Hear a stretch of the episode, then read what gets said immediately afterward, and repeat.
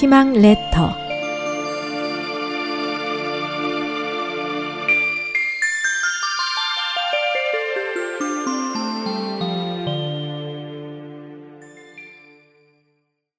부모님이 모기에 물릴까봐.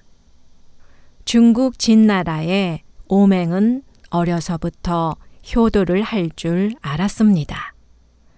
집안이 매우 가난하여 노부모가 밭을 갈아 겨우 끼니를 이어가고 있었습니다. 오맹은 어린 나이임에도 불구하고 항상 부지런히 노부모를 도왔습니다.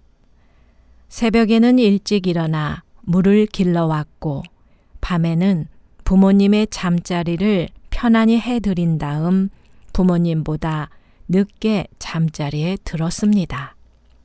겨울에는 땔감을 해서 불을 지피고 여름에는 모깃불을 피워 부모님이 편히 쉴 수 있도록 정성을 다했습니다. 밤이 깊어 모깃불이 꺼지면 부채질로 모기를 쫓다가 몸이 지쳐 잠을 잘 때는 옷을 벗고 부모님 곁에 누웠습니다. 새벽에 잠에서 깨어난 부모님이 말했습니다. 얘야, 어쩌려고 알몸으로 잤느냐? 이에 오맹은 미소를 지으며 대답했습니다.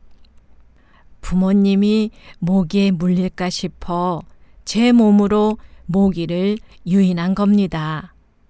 제 몸은 부모님께서 주신 것이니 부모님 대신 모기에 물려도 괜찮습니다.